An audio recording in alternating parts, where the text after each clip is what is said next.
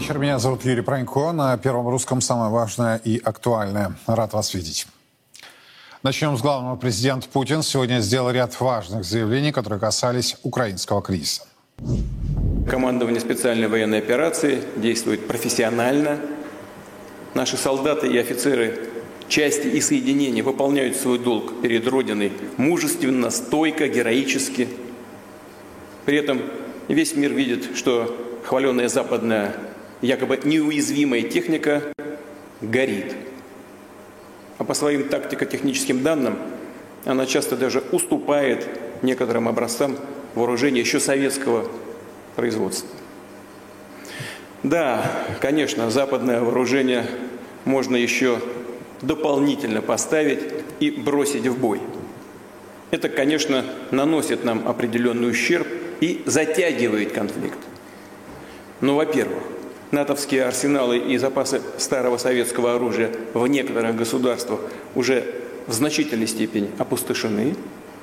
А во-вторых, имеющиеся производственные мощности на Западе не позволяют быстро восполнить расход резервов техники и боеприпасов. Отдельно глава российского государства остановился на теме стран Восточной Европы, точнее Польской республики. Службе внешней разведки России дано специальное поручение по отслеживанию и анализу возможных действий и провокаций Варшавы. Хочу напомнить также о том, чем в результате закончилась для Польши такая агрессивная политика.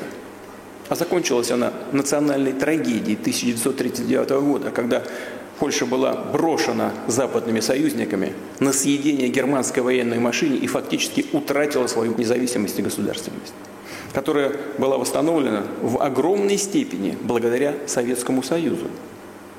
И именно благодаря Советскому Союзу, благодаря позиции Сталина, Польша получила значительные земли на Западе, земли Германии.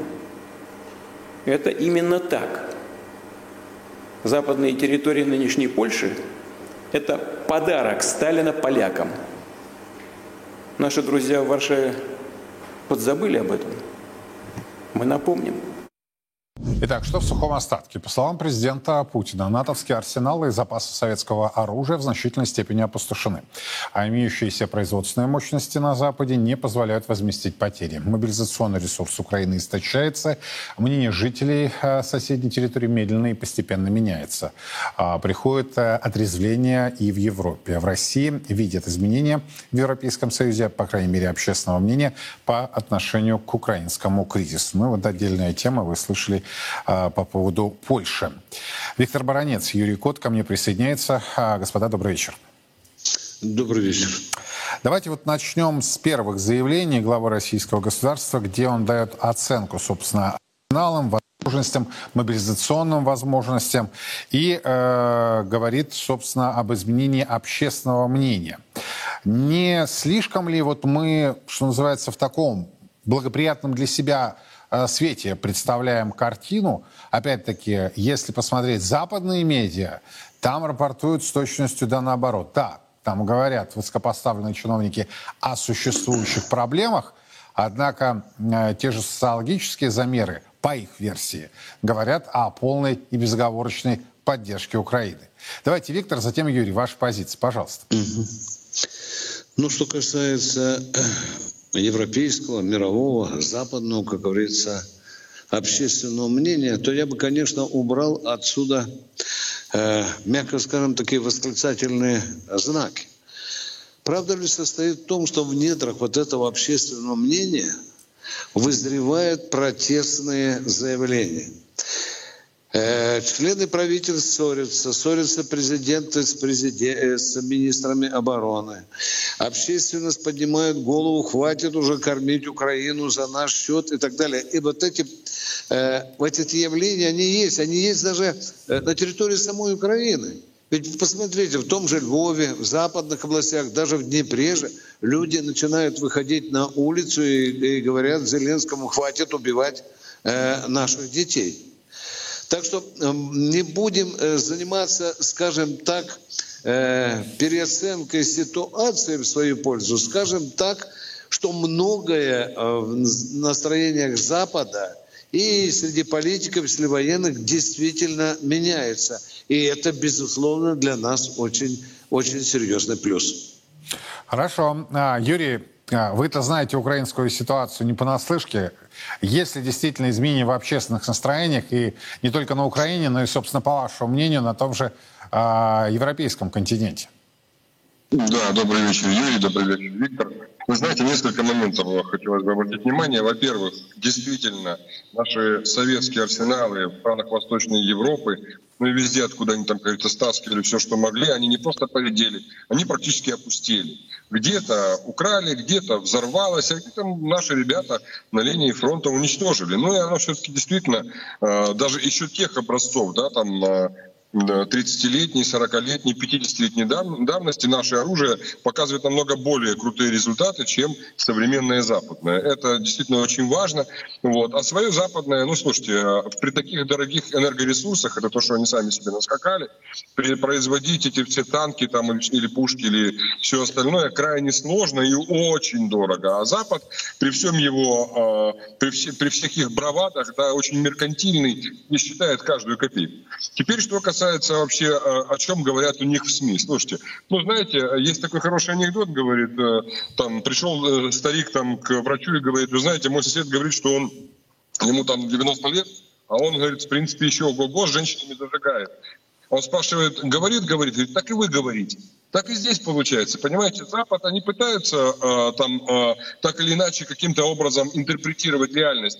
Но все время эта реальность бьется, вернее, их виртуальность бьется, реаль, бьется с реальной э, реальностью. Да, прошу прощения за тавтологию. И в этой реальности все практически уже с точностью да наоборот периодически складываются. Не случайно же люди в Германии выходят на улицы, причем, ну я уже про наших братушек молчу в Сербии и так далее, да, то есть Венгрия, Чехия, Польша, то есть очень много людей, причем это же не десятки людей, это тысячи, это десятки тысяч людей, которые выходят и возмущаются. А что касается Украины, вот как раз то, о чем вы спросили, Юрий, ну там ситуация все хуже и хуже. Но, во-первых, у них уже выработался рефлекс. Это очень хорошо знаете, рефлекс собаки Павлова, да, лампочка еда. То есть э, они, когда ударили по мосту в этот раз, я, что мне было, для меня это было, знаете, так, ну, если честно, достаточно неожиданно. То есть в тот же вечер после удара, когда вот они ударили, на следующий день к вечеру из Киева просто вереницы беженцев потянулись, потому что понимали, что всем прилетит. Всем достанется на орехи за этот беспредел и беззаконие. Дальше. На линии фронта очень много Э, военнослужащих ВСУ. Это отмечают мои коллеги и ребята, с которыми мы общаемся все больше и больше. На линии фронта ВСУшники сдаются в плен. Причем сдаются в плен не после боя, не во время боя, а просто сдаются в плен и говорят, да ну его эту войну. Ребят, мы не хотим. Причем это не один, не два человека, это десятки человек группами сдаются. Где-то имитируют бои.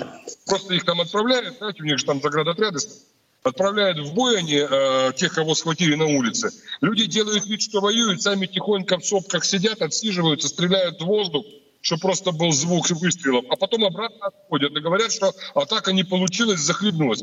Просто еще больше берегут свою собственную жизнь. Да, но если послушать э, представителей ВСУ, если послушать спикеров Пентагона и администрации президента Байдена, то складывается четкое ощущение, впечатление, что резервы, еще основные резервы не использованы. Поставки продолжаются, и они будут наращиваться. Вот э, чуть ли не в ежедневном режиме получаем с вами сообщение, да, о том, что миллиард триста миллионов. Там Евросоюз 20 миллиардов евро на 4 года в так называемый фонд мира. Э, вот же действительно действительно изуитское название, а, намерен направить э, на борьбу. Но не получится так, что мы, вот как Виктор сказал, само таким успокоением занимаемся. Нет, Юрий? Нет, ни в коем случае. Мы самоуспокоением точно не занимаемся, не до этого нам. Мы просто стараемся с вами смотреть реально, понимаете? Вот как раз важный момент, спасибо, что спросили. Вот когда смотришь их средства массовой информации и наши, ну, конечно же, и там, и там пропаганда. Ну, безусловно, мы же с вами это понимаем. Но все-таки, ребят, наша пропаганда, она старается строиться на фактаже. На том самом фактаже, а, по принципу которого, ну, по принципу свободы слова, да, мы учились еще во времена и в советское время, и после Советского Союза, мы все-таки стараемся опираться на основу, людей не обманывать. Да, можно всегда что-то интерпретировать, но все-таки людей не ниже. Такое ощущение, знаете, что точно всегда наоборот. В основном идет обман, а иногда какие-то крупицы, чтобы просто обман не раскрывался, они вбрасывают эту доверенность. Это важно, важно ну, вот разнополюсная такая разница да, в подходах. Ну а вообще самообмана у нас нет, ребят. У нас был самообман в самом начале, полтора года назад, да, когда вот мы думали, что мы вот так легко войдем и все получится. Ну не получилось. Так, со связью теперь у нас тоже не получилось проблем. Возникли, но Виктор у нас на прямой связи. Да, да, да. Слово сказать, да. Вот мы сейчас э, много говорим о западных вооружениях, но я еще хотел бы пару слов сказать об одном из ключевых заявлений Путина. Но теперь давайте немножко посчитаем. Война это это часто математика. Итак, что мы имеем сегодня в ходе специальной операции с вооружениями вооруженных сил Украины, из боевой техники вооруженных сил Украины? Значит, западного оружия, западное оружие уничтожено уже почти четверть. Считайте 25%. Так, понятно. Теперь еще примерно 30% эта техника повреждена, западная техника по враче. Она повреждена, ее сейчас таскают то в Польшу, то в Румынию, то в Чехию, и там даже собираются там центр по ремонту делать. Теперь переходим к советской технике, которая обладает до сих пор э, вооруженные силы Украины. Ее уже на 70%, пусть даже на 65% уже нет. Это вот уже качественные показатели того, как мы боремся с вооруженными силами Украины. И если так и дальше пойдет, то ситуация может дойти до того, что Запад почешет репу и поймет, что эти поставки бессмысленны. Потому что российская армия, которая тоже наращивает вооружение, их качество, применяет новую боевую технику, она просто их перемалывает. Теперь о втором. Для меня, пожалуй, наиболее яркими оказались слова Путина, которые прозвучали вот так. Вы помните, что в том случае, если э, для нашего союзного государства, включая Россию, э, создаться угроза, которая будет э, нам угрожать, извините за тавтологию, потери территориальной целостности – то внимание, вот они ключевые слова. Я хотел бы, чтобы президент Польши Дуда у себя там в бронзе отлил и над кроватью повесил. То мы оставляем за собой право использовать все имеющиеся у нас средства. Что а это означает, Виктор? Я, я вам означаю. Это означает, что Путин, конечно, знает одну из важнейших поправок в нашей ядерной доктрине. Внимание, полтора года назад поправка. Ее в Польше, может быть, не заметили, но я напомню господину Дуду. Эта поправка звучала так. В том случае, если Российской Федерации – а также ее союзникам. Враг или будет создана угроза, которая будет создавать для нас потерю территориальной целостности и суверенитета, это равно и России и Белоруссии касается, это полякам, например, то мы оставляем за собой право применить ядерное оружие. Все, точка. По-моему, это более чем красноречивый намек туполобым политикам и военным в Польше, которые там сейчас дрыкаются возле, польской, возле белорусской границы. Я понял. Спасибо большое. Виктор Баранец и Юрий Кот были у нас на прямой связи. К сожалению, техническая э, проблема, возникшая с сообщением с Юрием, не позволили нам э, вернуть его в эфир. Но я думаю, в последующих эфирах мы еще неоднократно это сделаем. Прямо сейчас кардинально поменяем тему. Совет директоров российского ЦБ, еще одна главная тема сегодняшнего дня, э, принял решение о повышении ключевой ставки на 1% пункт до 8,5%. Обоснование – резкий рост инфляционных ожиданий. Мы приняли решение повысить ключевую ставку до 8,5% годовых. Э, за последние месяцы произошли важные изменения в экономике. Первое – завершение восстановительной фазы экономического роста, активизация потребительского спроса и обострение дефицита рабочей силы. Второе – ускорение текущих темпов инфляции, в том числе в ее устойчивых компонентах. Третье – ослабление рубля – Четвертое – повышение инфляционных ожиданий. Это потребовало начать ужесточение денежно-кредитной политики. Она направлена на возвращение инфляции к 4% в следующем году. Остановлюсь подробнее на аргументах сегодняшнего решения. Первое. Ценовое давление усиливается. Месячные темпы роста цен с поправкой на сезонность продолжают ускоряться, и большая часть показателей устойчивой инфляции выше 4% в пересчете на год. Увеличение инфляционного давления связано прежде всего со спросом. В период восстановительного роста экономики спрос поддерживался главным образом госсектором, и спрос со стороны государства остается высоким. Потребительский спрос был сдержанным вплоть до конца прошлого года. С начала текущего года он усилился, в том числе благодаря росту зарплат и потребительской уверенности, а во втором квартале дополнительно ускорился из-за быстрого расширения кредитования. Ну вот версия Эльвиры Схибзадана. Значит, все наши беды связаны с ростом зарплат, я ее цитирую, ростом потребительской уверенности. Я надеюсь, это все и вас касается – я обращаюсь к каждому из зрителей Царьграда. Надеюсь, у вас растет зарплата, у вас растет потребительская уверенность. Более того, вы не закредитованы, еще можете взять в долг энную сумму для, ну, надеюсь, не поездки э, в путешествия, а на более существенное приобретение. Вот в очередной раз, я никого не хочу убить, но в очередной раз складывается такое впечатление, что каждая из сторон живет своей жизнью. И, э, вы знаете, меня уже начинает потряхивать э, от э, таргета инфляции в 4%, который теперь нам обещают в 2024 году. Ян Арт и Дмитрий Потапенко. Именно в таком составе мы неоднократно обсуждали тему заседаний Совета дикторов. И я решил эту традицию продолжить. Господа, добрый вечер. Добрый вечер. На ваш добрый. взгляд, что-то было удивительное в сегодняшнем решении. Я, честно говоря, не ожидал, что один процентный пункт. Я думал 50 э, базисных и не более того. Нет, приняла решение о более радикальном повышении процентной ставки, сославшись на рост зарплаты и потребительской уверенности. Что скажете? Давайте Ян, потом Дмитрий. Я тоже, кстати, не ожидал. Вот Дмитрий Потапенко как раз ожидал, вчера об этом в эфире говорил. А, но а, удивительное было. Удивительное, в принципе, это не так принципиально. Полупроцентного пункта, процентный пункт. Удивительное другое. Реакция курса рубля на это решение. На Никакой один, реакции. Если на 0,5, да. То есть никакой от слова. Да? То есть на укрепление рубля это не сработало, к сожалению, потому что, видимо, э, дисбаланс торгового оборота оборота, он куда значительнее, и ставка, то есть стоимость денег в стране, по сути, перестает быть фактором влияния на рубль. Из хороших новостей, но пока трудно оценить, насколько хороших. То, что ЦБ заявил, что он приступает в августе к ежедневным валютным интервенциям с целью поддержки рубля по 2, не помню точную цифру, не, не принципиально, по 2 миллиарда в эквиваленте, естественно, будет продаваться юаней и покупаться рублей. Я полагаю, что если все будет хорошо, хорошо, то ЦБ удастся удержать в августе рубль примерно на нынешнем уровне. Ну а если плохо, то услышим что-то новое. Да, 2,8 продажи ежедневные юани на такой эквивалент и не более 280 миллиардов э, до э, конца года. Дмитрий, на чем базировалось э, мнение, что на 1% пункт поднимет?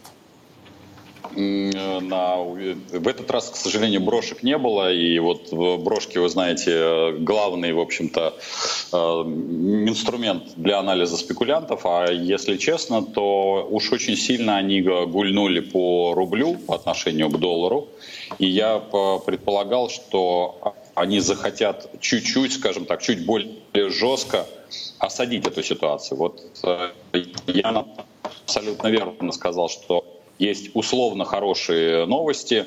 Другое дело, что, конечно, этого будет понятно до среды включительно следующей недели, потому что ну, какие-то колебания могли быть сегодня, биржевые спекулянты могли э, отреагировать на заявление Эльвиры Сапкизада на сегодня, но не будем, как говорится, торопить э, коней и посмотрим, насколько рубль относительно доллара, вот как раз мы вчера с Яном на наших посиделках четверговых обсуждали, насколько может рубль, э, как говорится, чуть-чуть откатить. А, ну, мы э, говорим о диапазоне где-то полтора э, рубля. А, посмотрим вот до среды, сыграет ли, грубо говоря, эта ставка. Шанс есть, но небольшой, потому что все-таки объем, ну, скажем так, как в математике необходимый, но недостаточный, чтобы отыграть вот те самые полтора рубля за, за доллар, если можно так сказать. Ну, пока не то, что не отыгрывает, а, а, а продолжает э, падать. 91 рубль пара да. рубль-доллар и 101,16 это пара рубль-евро. Собственно, глава ЦБ сегодня также комментировала эту тему, тему девальвации, а, роста цен и инфляционных ориентиров. Вот что она заявила. Движение курса за последнее время пока еще не полностью перенеслось в цены. Кроме прямого переноса изменений курса рубля в цены, нас беспокоят возможные вторичные эффекты. Курсовая динамика влияет на инфляционные ожидания населения и бизнеса. Они остаются повышенными и незаякоренными. И в июле они выросли. Мы будем внимательно следить за дальнейшей динамикой инфляционных ожиданий и учитывать ее при принятии решений. С учетом всех факторов мы повысили нижнюю границу прогноза по инфляции на текущий год на половину процентного пункта. Инфляция составит 5-6,5%. Проводимая денежно-кредитная политика – ограничит масштаб отклонения инфляции от цели и будет направлена на то, чтобы к концу следующего года вернуть ее к 4%. Смотрите, э, ну, можно э, дальше хоронить российскую отечественную промышленность, да, э, особенно переработку, особенно тех, кто поверил и решил остаться, и инвестировать, и развивать. Деньги становятся дороже, при этом счастье всенародное опять за счет самого народа. Опять эти цифры 5,6,5% по таргету инфляции, 4% по следующему году. Ян, вы не притомились это слушать из года в год? Одно и то же. Ну, есть немного, правда, надо сказать, что сегодня все центробанки мира примерно одно и то же в борьбе с инфляцией, просто таргеты отличаются. Но проблема заключается в следующем, что, окей, вот сейчас против э, инфляции работает э, два фактора. Первое, плодоовощной, да, сезонный, как всегда, морковка, капуста и все, что в расчет берется. А второй фактор, то, что, несмотря на бравые сводки, э, похоже, только в Кремле их кладут на стол, что доходы россиян растут. То есть потребительский спрос явно не не давит на цены. Это против инфляции. Но мы уже знаем, что к 1 сентября собираются изменить настройки демпфера, который традиционно, да в любом случае цена топлива в любой стране определяла бы многое в ценах, но традиционно в России вот этот демпфер очень многое решает. И тогда у меня возникает вопрос. Мы сегодня говорим об инфляции, а, какой она будет, но еще не приняли решение по этому демпферу. А как это вообще происходит? Это знаете, примерно как недавно вышел аналитический доклад ЦБ, в котором прогнозируется там рост рост ВВП, темпы инфляции. И одновременно Силуанов в Минфине выступает и говорит, вот либо такой план, либо такой. И правительственная комиссия один из планов пока отклонила. Вопрос, как можно предсказать э, будущее, если мы не договорились, что делать в настоящем. И в этом плане, поэтому цифры, сколько там, когда будет, они выглядят, ну, мягко говоря, умозрительным. У меня такое ощущение, что этот демпфер перенастроенный может э, где-то с конца августа, начала сентября э, добавить, конечно, виток к росту цен.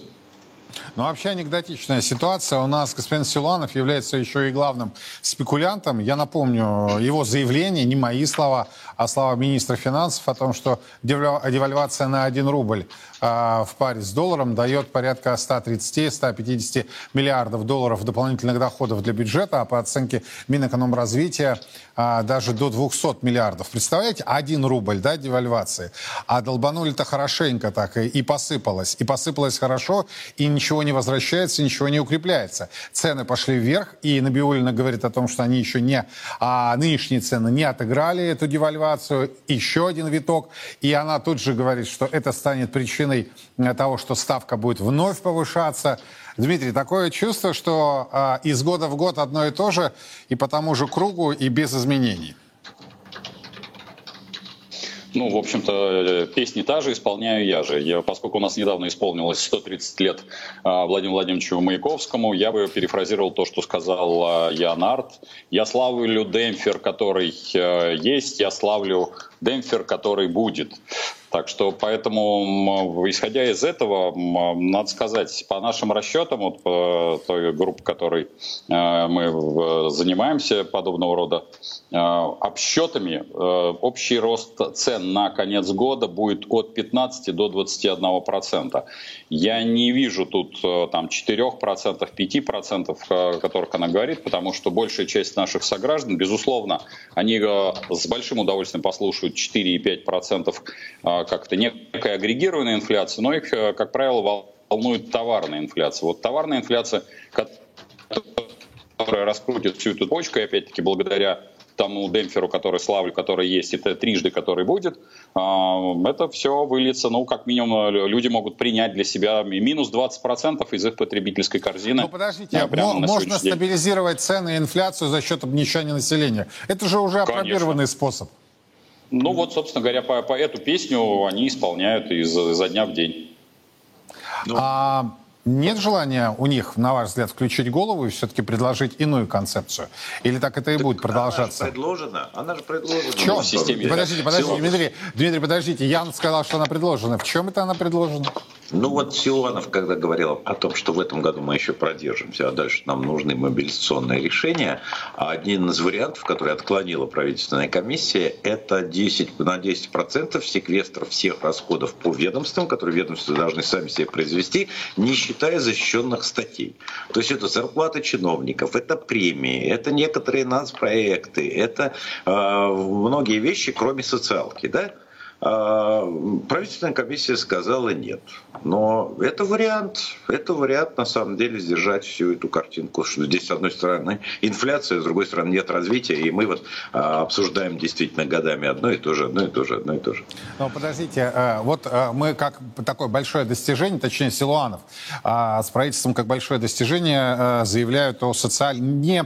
неприкосновенности социальных статей. Так а что толку от этой неприкосновенности, если вы девальвируете девальвируете национальную валюту. Если вы ее так хлоп, и обвалили, вот, да, вот хлоп именно, и обвалили потому, потребительский потому спрос. Потому что по, по, по чесноку, скажем так, вы тогда, при всей вашей нелюбви к доллару, вы закрепите эти статьи в долларовом эквиваленте в своем документе, и тогда мы поверим в, в неприкосновенность. А в рублях, соответственно, выкладывайте по курсу. Будет замечательная картинка.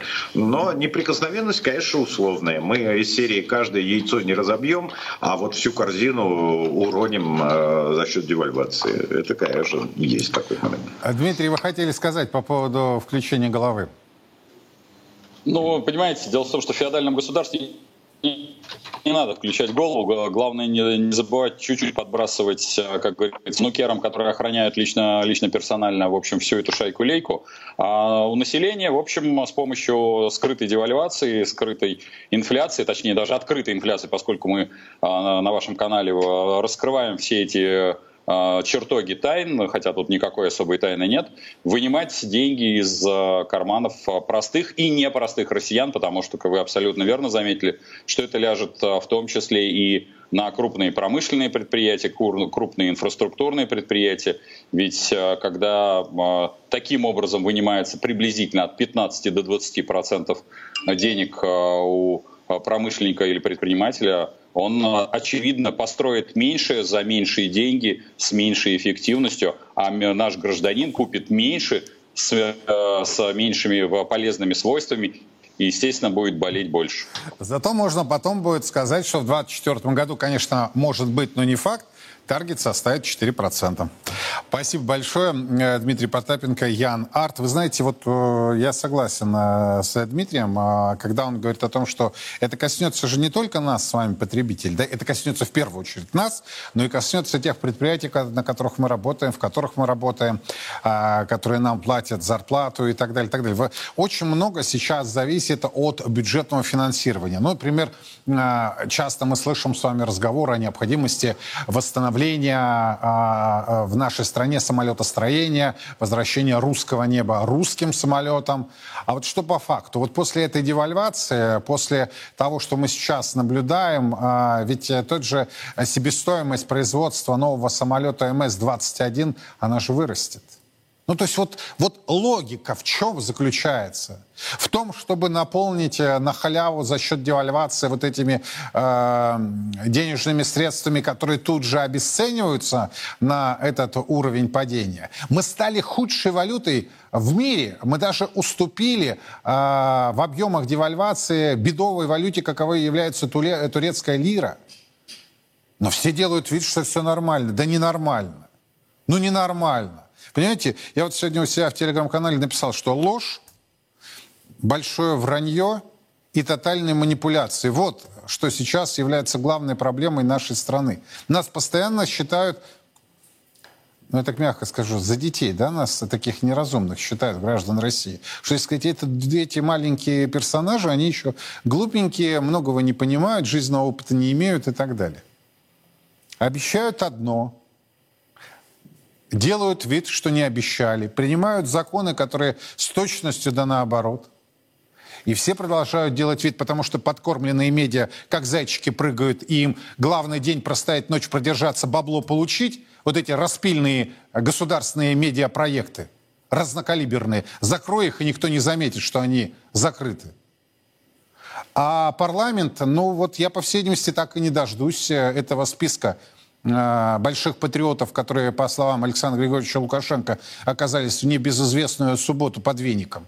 Вот, понимаете, много слов. Вот так. Мы, да мы, да мы сейчас, да мы сейчас опубликуем, да мы все выясним. И... А дальше тишина, и все делают вид, что этих заявлений не было. Ребят, мы вас за язык-то не тянем. Мы вас за язык, товарищи законодатели, товарищи чиновники, не тянем. Вы сами Выходите и начинаете, а потом не ух, к сожалению. А между тем, там-то за бугром внимательно следят за этим. И все прекрасно понимают. И вшивость и гнилость российской элиты, вот этого э, элитки, да, гламурятника, как мы здесь их называем на Цареграде, занимаются этим вопросом серьезные люди. Они уже публично, в открытую говорят, слушайте, а вы предавайте Россию, вы предавайте свою родину. Вот глава британской разведки Ми-6 Ричард Мур, он же прямо призывает русских предавать родину и записываться в английские шпионы.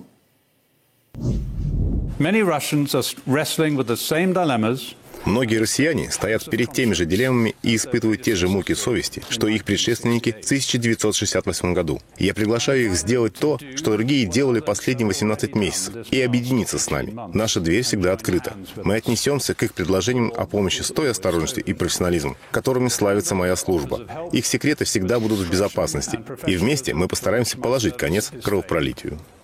Ну вот мне тут э, пишут, что Юрий, вы все правильно говорите, только вас не слышат. Слышат. Вы даже не, не знаете по своей сути, в каком режиме мы работаем и как они реагируют. Слышат. Вода, камень точит. Если вы думаете, что наш Трямков э, комментарий в соцсетях или э, призвав всех, что ну ничего от нас не зависит, ничего не меняется, вы очень глубоко заблуждаетесь. Любое общественное давление, мнение конкретного человека, маленького человека, и это слово кавычу, безусловно, оно очень важно для власти. Потому что когда вот этот маленький человек превращается в большого, самостоятельного, самодостаточного, который не зависит от собеса, который задает вопросы, то это представляет для них повышенный интерес и реакцию. Очень часто я не буду называть ведомства и министерства, которые на еженедельных совещаниях ставят вопрос по поводу, ну, скажем так, мягко сформулируем, необходимости откорректировать а, то, что произносится вот в моих авторских программах. Нет, этого не будет. Они слышат. И со многим даже соглашаются. И часто, ну, хотелось бы, может быть, чаще и под камеры – мы э, видимся и очень жарко и бурно спорим. Потому что моя принципиальная позиция заключается в том, что надо служить России. Понимаете, они пошли во власть. Они пошли не брюхо свое набивать, не карманы с кошельками свои набивать. Они пошли служить Отечеству и российскому народу. Как это не высокопарно и комплементарно не звучало. Если вы не хотите служить, вы занимаетесь иным делом. Но они же превратили это в бизнес. У нас же очень многие бизнес, крупные проекты, связанные э, и аффилированные с неофициально, с очень серьезными чиновниками, очень высоко сидящими, стоящими и так далее.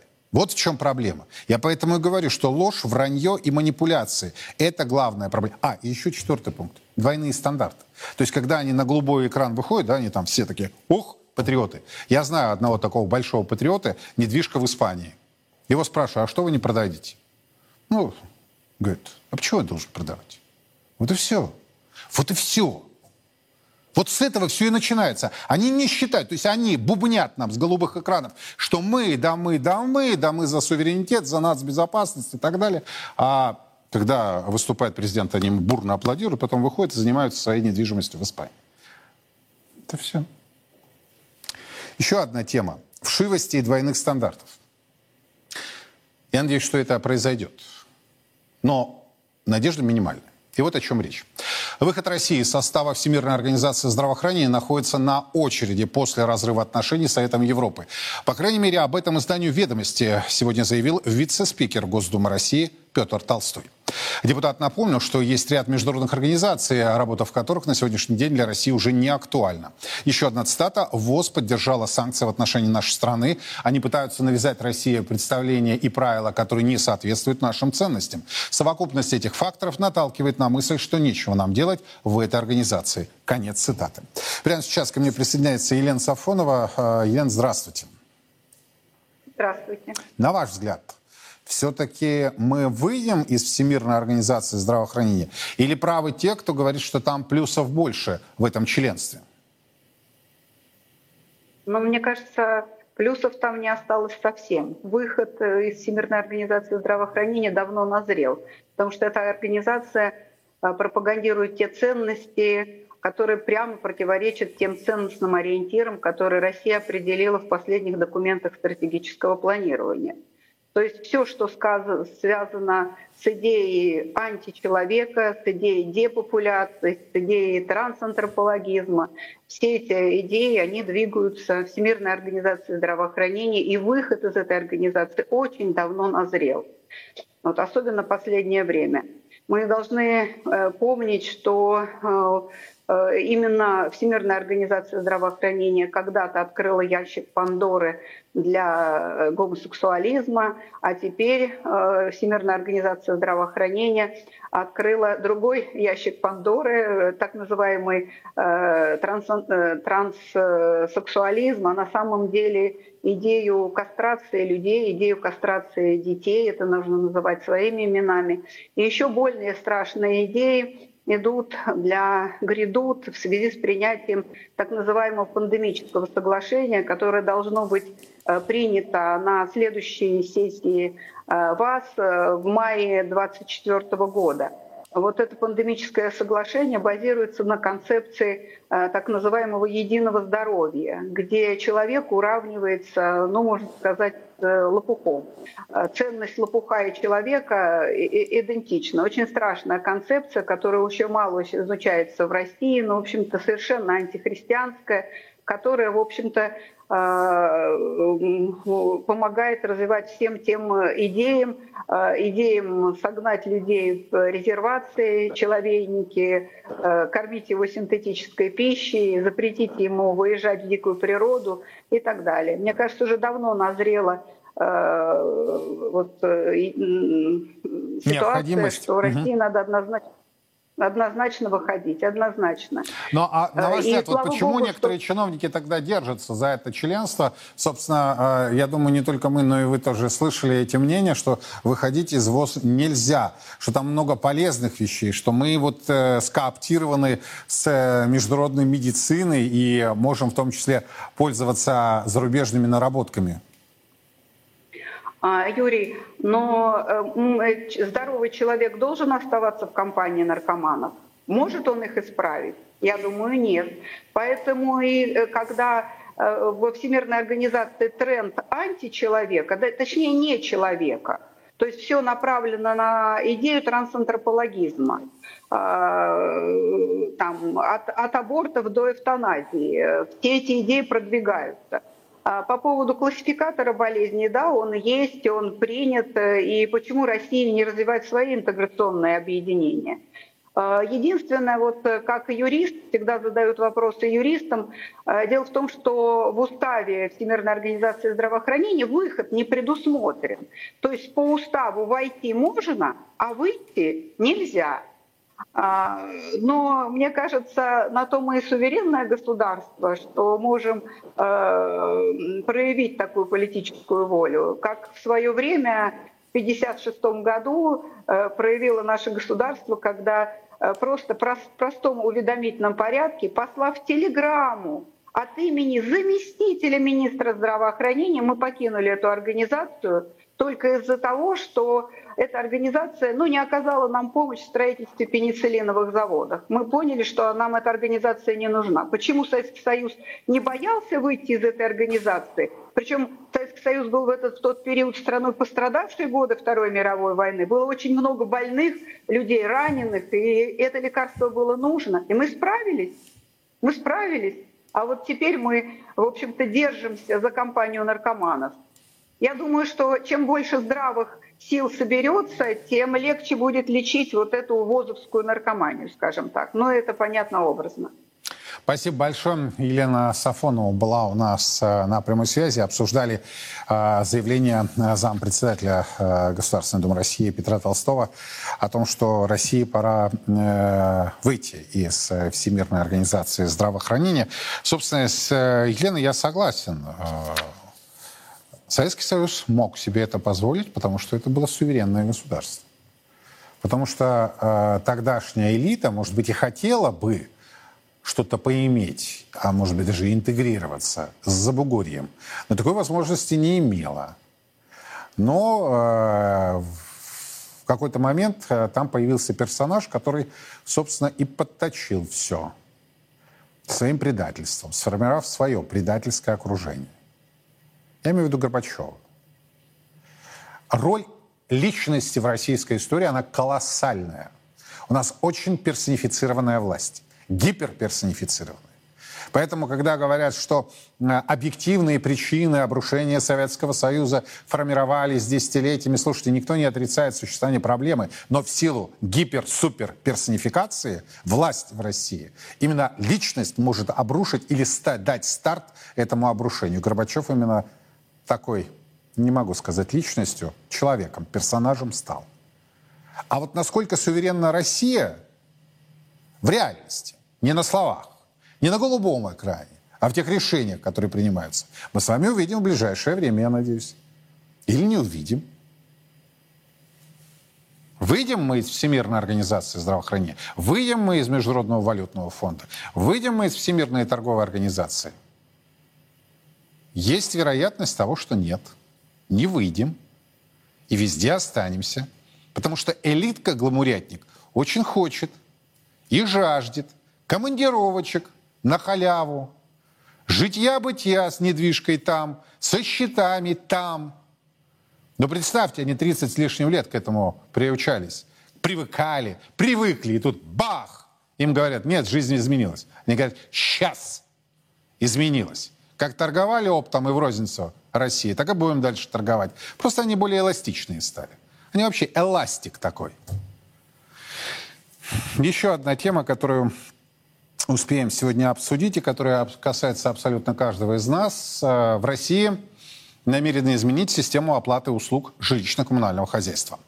Минстрой разрабатывает спецсчета для оплаты ЖКУ. Как отмечают эксперты, в данный момент средства жильцов поступают управляющим компаниям. Жильцы не имеют возможности проверить, используются ли эти денежные средства по назначению. После внедрения спецсчетов управляющие компании смогут переводить деньги только а, поставляющим воду, тепло и электричество организациям. Предполагается, что нововведение сделает сферу ЖКХ более прозрачной в финансовом плане. Вера Москвина к нам присоединяется. Вера, здравствуйте.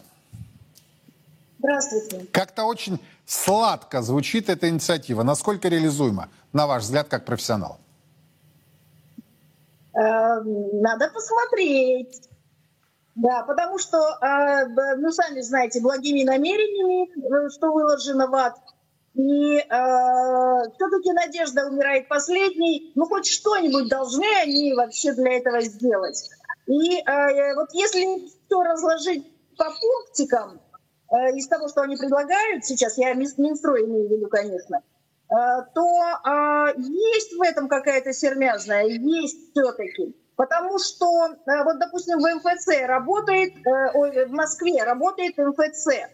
Классная история, э, маленький процент для управляющей компании сверху, и МФЦ делает все, и платежки выставляет, и деньги расщепляет, управляющая компания свое получает, ресурсники свое. Но не в каждом городе есть, во-первых, МФЦ, а во-вторых, ты можешь заключать договор с МФЦ на добровольной основе, то есть это не обязаловка. Поэтому вот, допустим, управляющие компании, которые э, остались от строителей, они принципиально не идут в МФЦ. Те деньги сосредоточены исключительно на их счете. А этот второй счет, да, он прозрачности добавит, он специальный, и к нему просто так не доберешься да, он будет целевым исключительно.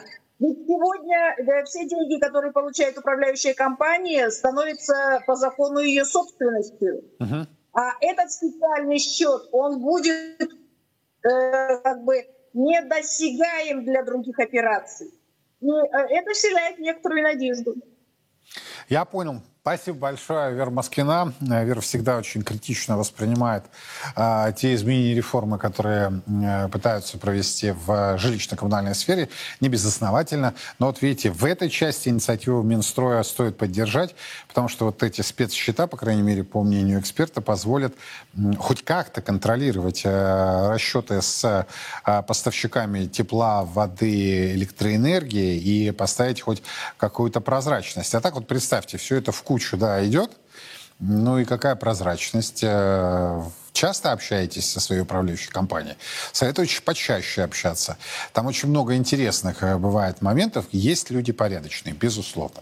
Э, есть те, кто пытается наколоть. Есть те, кто работает строго по счетчикам, строго по данным, по цифрам и не пытается манипулировать. Есть те, кто манипулирует. Я вот могу вам сказать по собственному опыту, надо с ними разбираться, плотно общаться. Если плотно общаешься, то, в общем-то, порядок можно навести. Если начинаешь идти на поводу, и это, кстати, касается вообще организации э, в наших домах, э, тех, кто живет в многоэтажных, многоквартирных домах, это во многом от нас с вами зависит.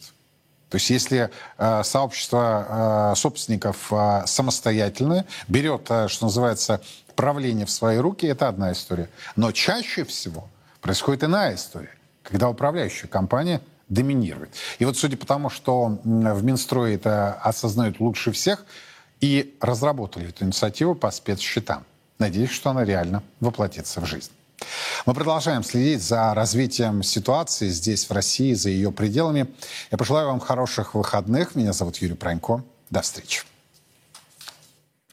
Во все времена и во всех войнах русские люди молились о победах наших бойцов – их небесному покровителю, Георгию Победоносцу. В ста городах 89 регионов России пройдет всероссийский молебен святому великомученику Георгию Победоносцу. Каждый сможет поклониться его мощам и попросить святого о помощи. Нет сомнений, молитвами Георгия Победоносца Господь защитит наших воинов – и дарует нам новую, великую победу.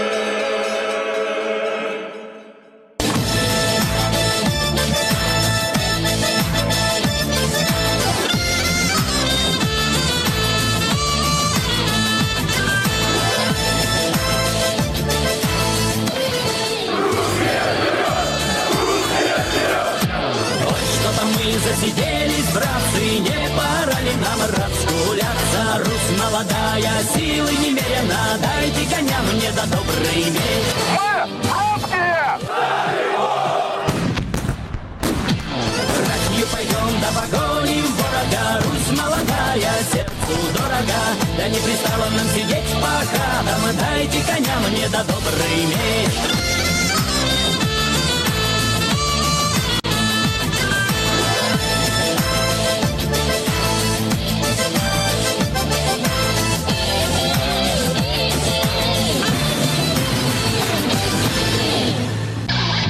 Андрей Пинчук, первый министр госбезопасности Донецкой Народной Республики, герой ДНР, полковник запаса, доктор политических наук, Честно о спецоперации. Говорим, о чем другие молчат.